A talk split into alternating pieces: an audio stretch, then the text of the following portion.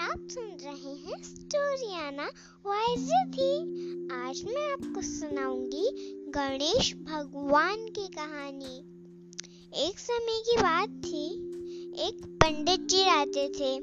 वो सिर्फ़ गणेश जी की ही पूजा करते थे, इसलिए जब उनका बेटा हुआ, उनने उसका नाम भी गणेश ही रखा।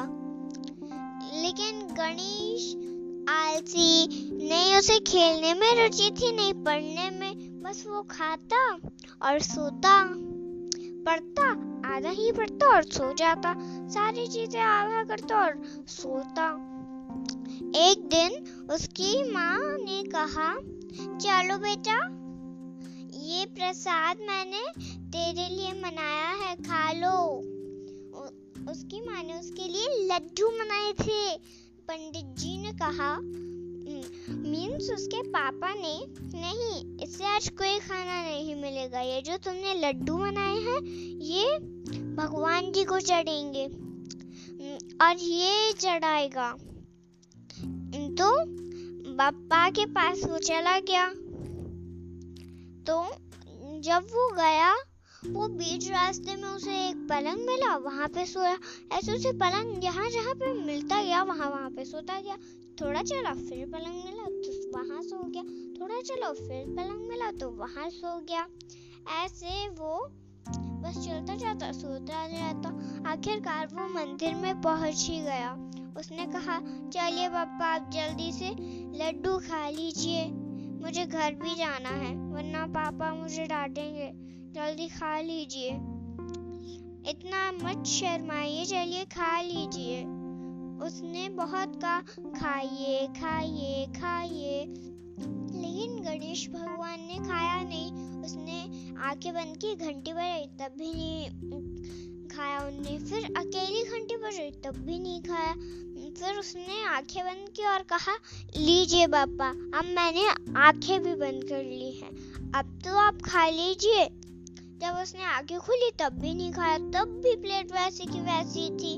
इसलिए गणेश को गुस्सा आया और गुस्से से बोला उसने, गणेश भगवान, जल्दी से खा लीजिए ना। फिर गणेश भगवान एकदम से प्रकट हो गए।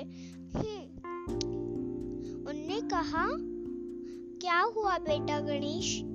तुम मुझे ऐसे गुस्से से क्यों पुकार रहे हो? मैं आपके लिए ये प्रसाद लाया हूँ। जल्दी से खा लीजिए, वरना बाबा मुझे डांटेंगे। मुझे घर जाके सोना भी है। मुझे बहुत नींद आ रही है।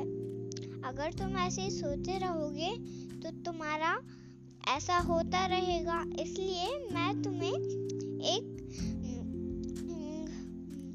प्याले दूँगा। सबसे पहले मैं ये लड्डू खाऊँगा। गणेश भगवान ने लड्डू खाए। उसने उनने कहा, फिर ये तो बहुत ही स्वादिष्ट लड्डू है। ये किसने मनाए गणेश ने कहा, ये मेरी माँ ने मनाए हैं, भगवान। तो तुम भी खाओ ना। देखो कितने स्वादिष्ट हैं। फिर उसने भी थोड़ा सा खाया। उसके बाद जब उसने खा लिया उसने कहा, बस, अब नहीं खाना, अब आप ही खाइए। फिर गणेश भगवान ने खा लिया। बाद में उसे दो प्याले मिले, एक में शहद था, एक में दही था।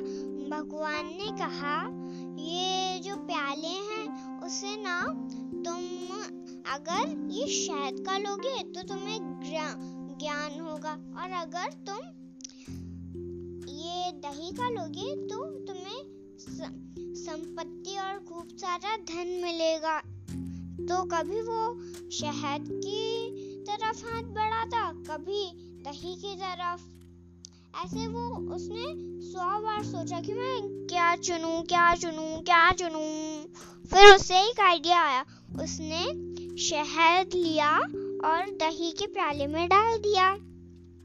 फिर उसे वो पी गया। फिर गणेश भगवान ने कहा, सही है, तुमने अपनी चालाकी से धन, संपत्ति और ज्ञान प्राप्त किया।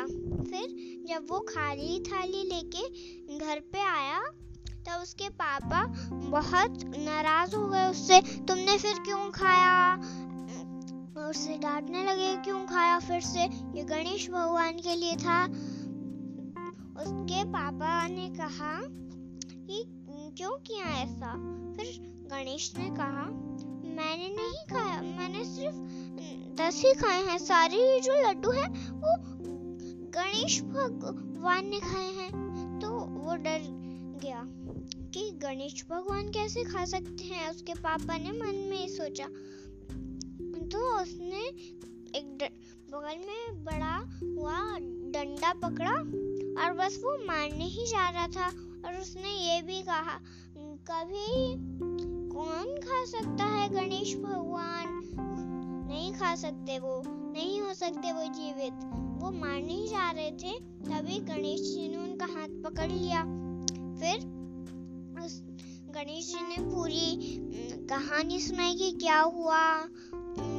और ये भी बताया तुम्हारा बेटा सच कह रहा है, हम दोनों में मिलके खाया है। उसके बाद सब लोग हँसी खुशी रहने लगे और उसके पापा ने उसे डांटा भी नहीं। आज के लिए बस इतना ही। Bye bye see you